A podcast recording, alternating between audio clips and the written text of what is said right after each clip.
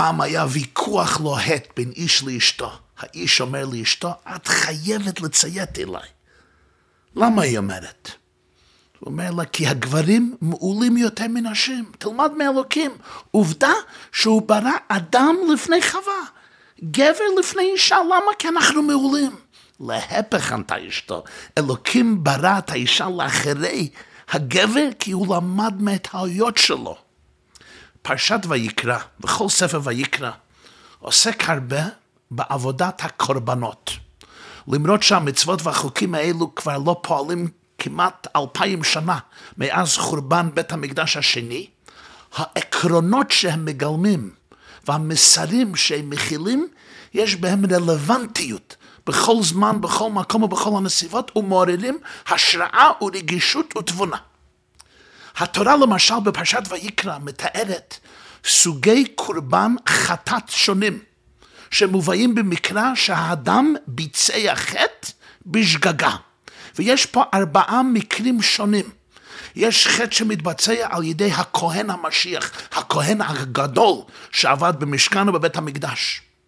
יש חטא שמתבצע על ידי עם ישראל בגלל טעות גדולה של הסנהדרין, של בית משפט העליון של עם ישראל, הם עשו שגג, הם עשו טעות חמורה, ובגלל זה העם חטא בשגגה. יש חטא של הנשיא, המלך או מנהיגה הרוחני של עם היהודי. ויש חטא של אדם רגיל, איש ואישה מן השורה. כיוון שתפקידיהם בעם היהודי היו שונים, אז גם צורת הכפרה של כל אחד שונה. ופה יש דבר מדהים ומאוד מעניין. בכל אחד מהמצבים האלה, התורה מעלה האפשרות שיהיה חטא. שגיאות מי יבין? בן אדם יכול לחטוא. אבל בשלושת המקרים הראשונים, כשכהן גדול חוטא, כשהסנהדרין חוטא, או העם, בן אדם רגיל חוטא, התורה משתמשת עם המילה אם, למשל, ספר ויקרא, פרק ד', פסוק, פסוק ג' או פסוק י"ג. אם הכהן המשיח יחטא, אם כל עדת ישראל ישגו. לעומת זאת, כאשר התורה מתארת את החטא הפוטנציאלי של המנהיג של הנשיא, הטקסט משתנה. פרשת ויקרא, פרק ד', פסוק כ"ב, אשר נשיא יחטא. לא אם נשיא יחטא, אשר, כאשר הנשיא חוטא. כלומר, זו לא שאלה של אם, זו רק שאלה של מתי. הכהן הגדול, אם הוא יחטא, הוא צריך להביא קורבן כזה וכזה כדי לבצע כפרה. אם העם חוטא, בן אדם רגיל, איש או אישה, זו הכפרה. אם הסנהדרין, בית, בית, דין הגדול, עושים טעות גדולה, זו צורת הכפרה. הכל אם. המנהיג אשר חטא. הכהן גדול עלול לחטוא, הסנהדרין עלולים לחטוא, כל אדם מן השורה עלול לחטוא. שגיאות מי יבין? כשמגיע למנהיגים, זה לא אפשרות לחטא, הסתברות לחטא. השאלה היא כבר לא אם, השאלה זה רק שאלה של זמן. מה פירוש הדברים? אחד מהפרשנים הגדולים למקרא זה רבי עובדיה סיפורנו, או סיפורנו. הוא היה אחד ממנהיגי יהדות איטליה במאה ה-15, הוא נולד בשנת 1468, ה' אלפים רכ"ח, 1468, והוא נפטר לאחרי שנת ה' אלפים ש"י, 1550. היה יהודי איטלקי, רב, מנהיג דגול, רופא מפורסם מאוד, אחד מראשי קהילת יהודי רומא וקהילת בולוניה באיטליה, היה איש האשכולת, איש הרנסאנס, איש מדעים, וחיבורו החשוב ביותר הוא ביאור לחמישה חומשי תורה, זה ביאור ככה מאוד פשוט ומקורי, ושם רואים את השקפת עולמו. על הפסוק הזה, אשר נשיא יחטא, כותב הסיפורנו, רבינו עובדיה סיפורנו, אמנם דבר מצוי שיחטא. זה מאוד מצוי, זה דבר רגיל. המנהיג חוטא. למה פסיביות כזו? יש לכך כמה סיבות. דבר אחד, כבר עם שחר ההיסטוריה, התוררה קבעה את האמת המפורסמת שנאמרה מאות שנים מאוחר יותר באנגלית, power tends to corrupt. absolute power corrupts absolutely. כוח נוטה להשחית אלה שנושאים את הכוח הזה. כוח מוחלט יכול להשחית את האדם באופן מוחלט. אבל בעצם יש כאן רעיון אפילו עדין ודק יותר.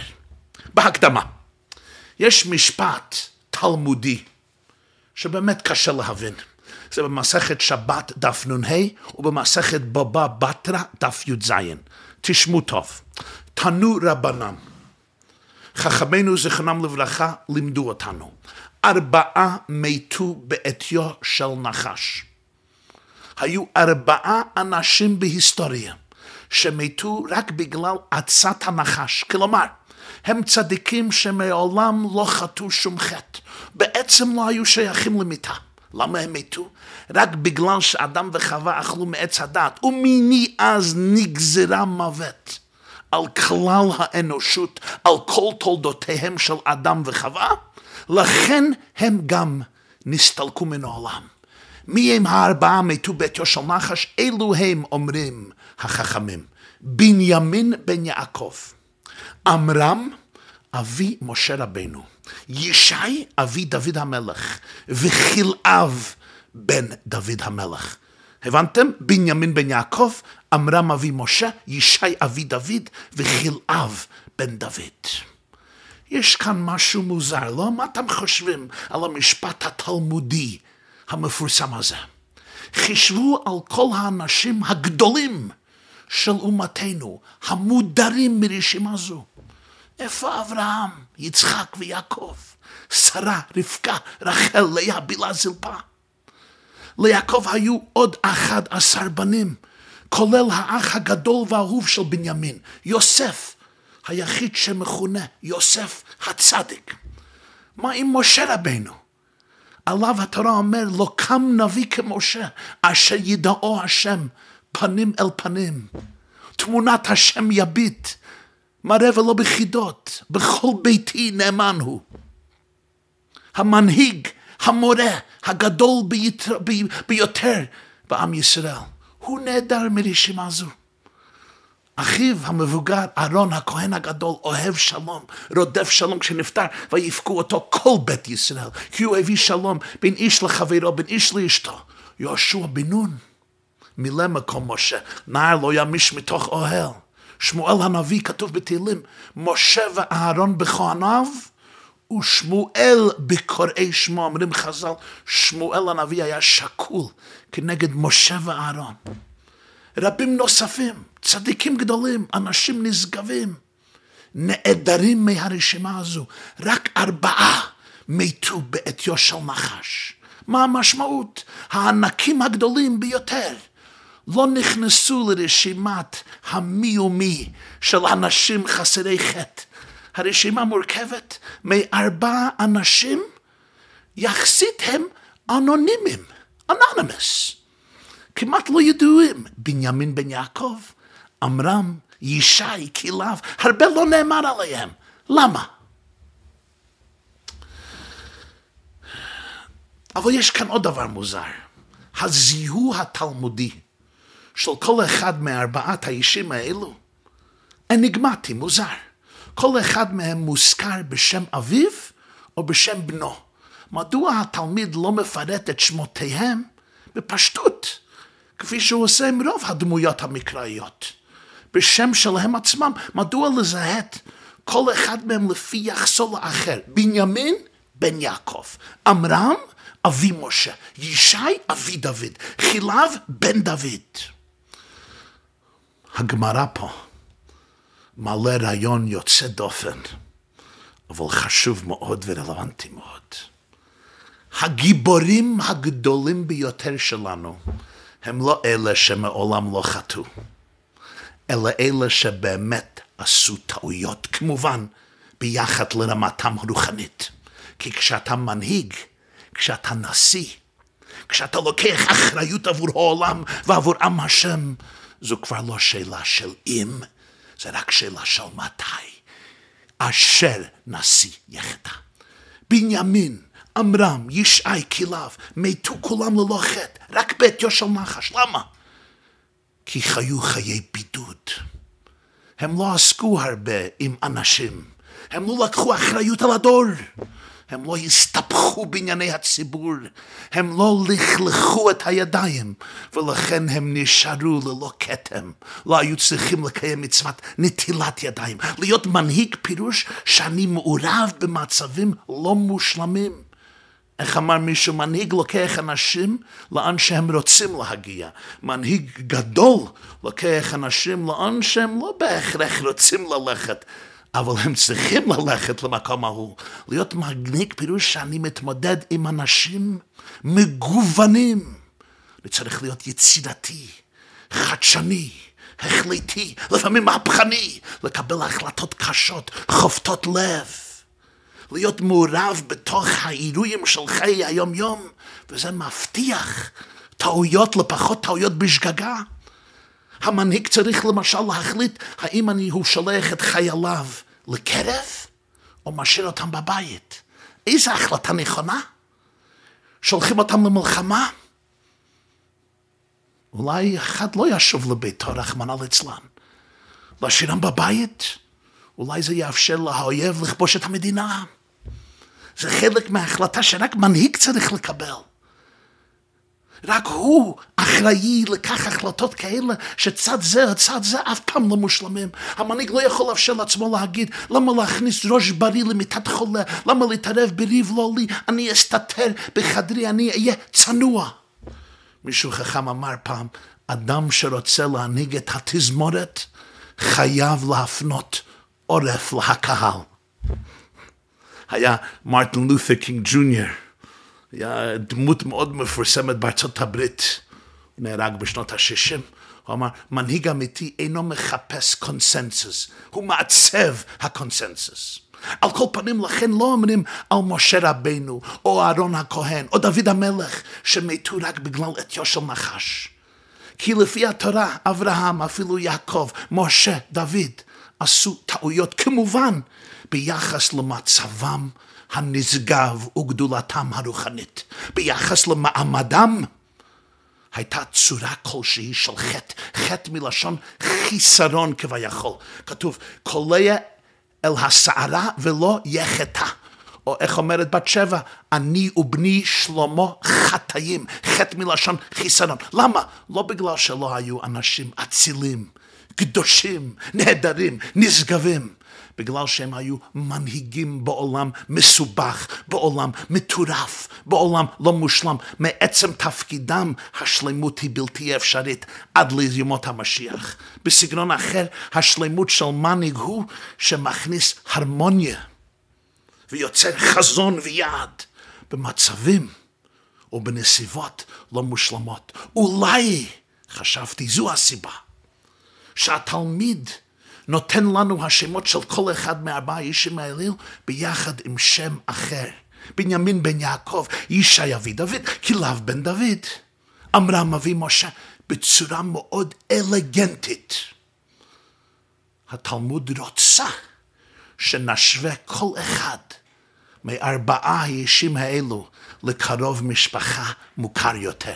בנימין בן יעקב, עמרם אבי משה. ישי, אבי דוד, כליו בן דוד. זו מחמאה גדולה עליהם, אבל גם הערה בעין ובאלף.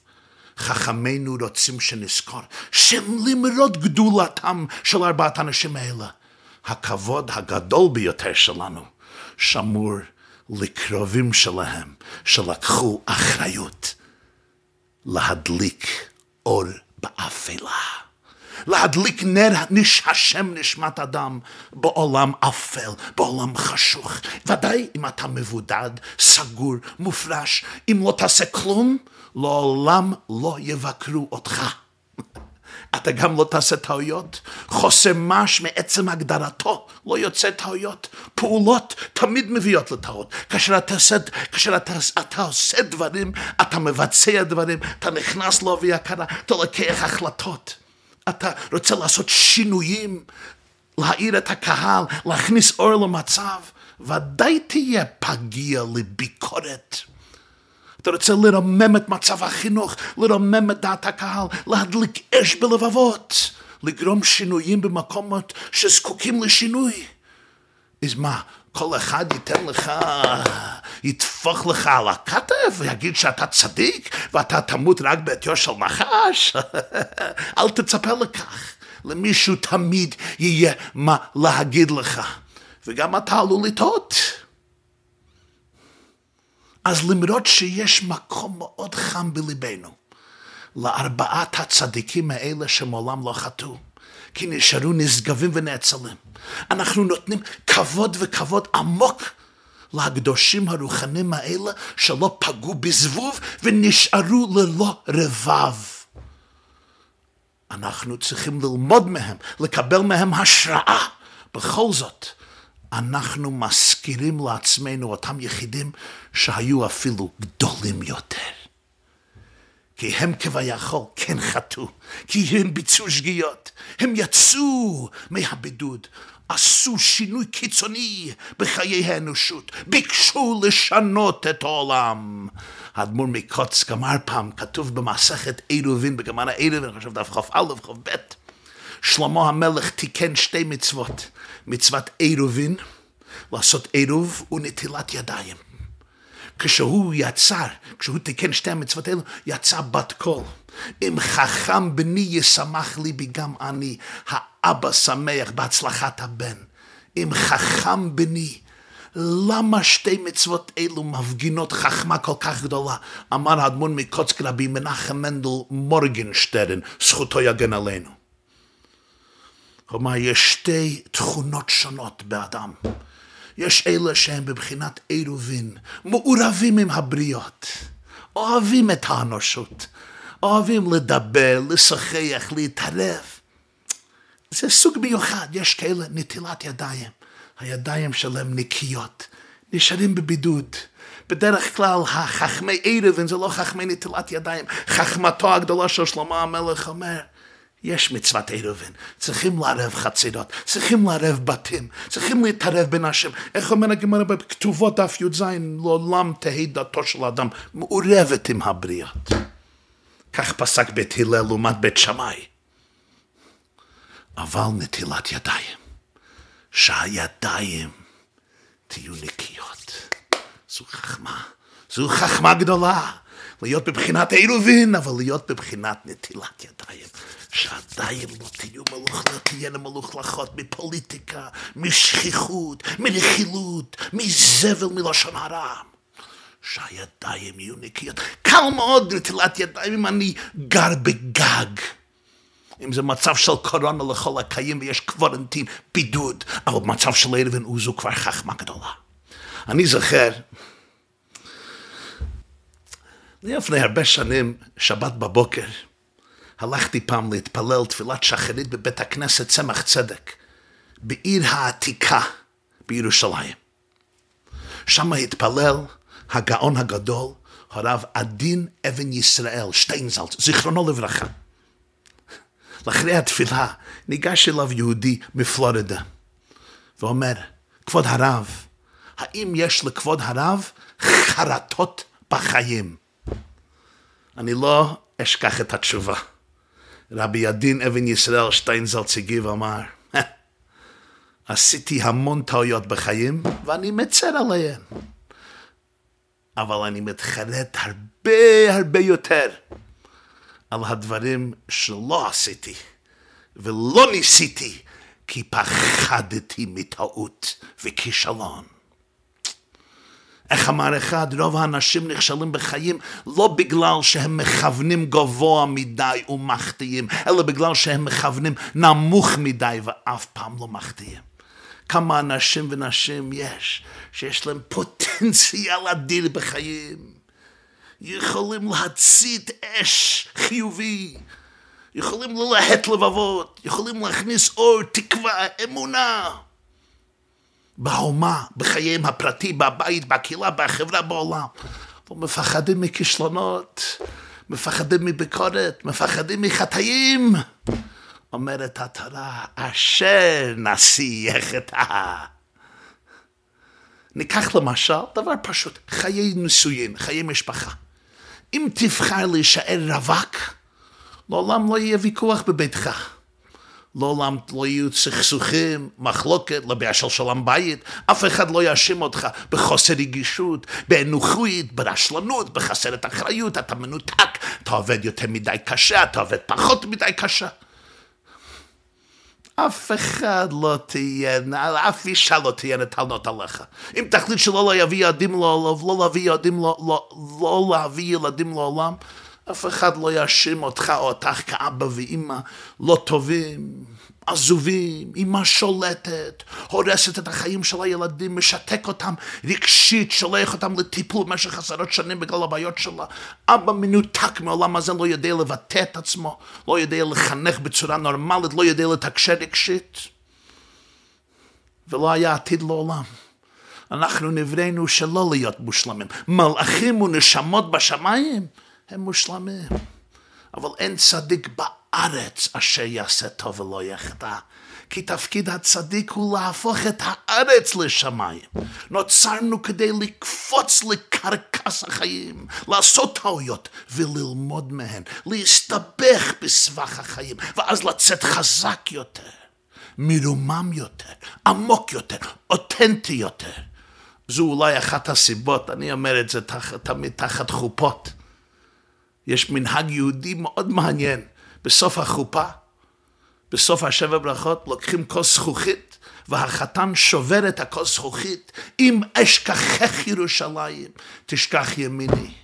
תדבק לשוני לחיקי אם לא אזכרכי, אם לא אעלה, אעלה את ירושלים על ראש שמחתי. מה קורה? כולם צועקים, מזל טוב, מזל טוב, דה דה לה לה לה לה לה לה מה מזל טוב? בכל זאת נשברה כוס נחמדה. אולי עשר שקל, אולי שלושים שקל, חמישים שקל, מה מזל טוב? יש כאן מסר מרגש רבותיי, אנחנו מעבירים את זה לכלה, לאישה הטריה. את רואה את החתן שלך, עכשיו הוא מושלם, נאה, ללא רבב, לא דופי, חלום חייך. אבל במוקדם או במאוחר, החתן החמוד והמתוק הזה יתחיל לשבור דברים בחיים. את יודעת מה צריכים לעשות כשהוא מתחיל לשבור דברים? תגידי מזל טוב, מזל טוב שאני נשואה לבן אדם אמיתי שהוא לא מושלם. גבר יקר, חתן יקר, מקווים שהכלה שלך לא תשבור שום דברים בחיים, אבל סוף סוף שייך. תגיד מזל טוב, מזל טוב שאני נשוי לבן אדם, לא מלאך.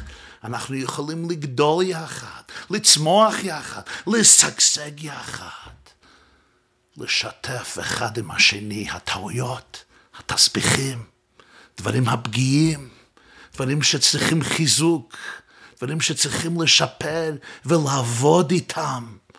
כך הבינה היהדות את כל מושג החטא. זו הזדמנות ללידה מחדש, ובמקום שבעלי תשובה עומדים, אומרת הגמרא, צדיקים לא יכולים לעמוד.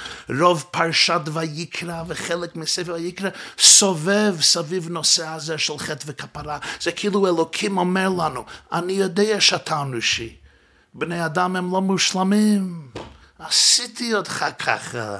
זה, זה אשמה שלי. אני אוהב אותך בכל מקרה. למעשה, זו הסיבה שאני אוהב אותך, כי אתה לא מושלם. כבר הייתה לי שלמות לפני שבראתי אותך. אתה חושב שהקדוש ברוך הוא היה זקוק לשלמות? לפני בריאת העולם הייתה שלמות נשגבת ואבסולוטית. מה שאני רוצה מהבריאה זה לא שלמות. אלא עולם ששואף להשתפר, עולם מלא בבני אדם שנכשלים, קמים ומתקדמים בהיותך לא מושלם. אבל מתמיד, אתה מגשים את מטרת היצירה שלך.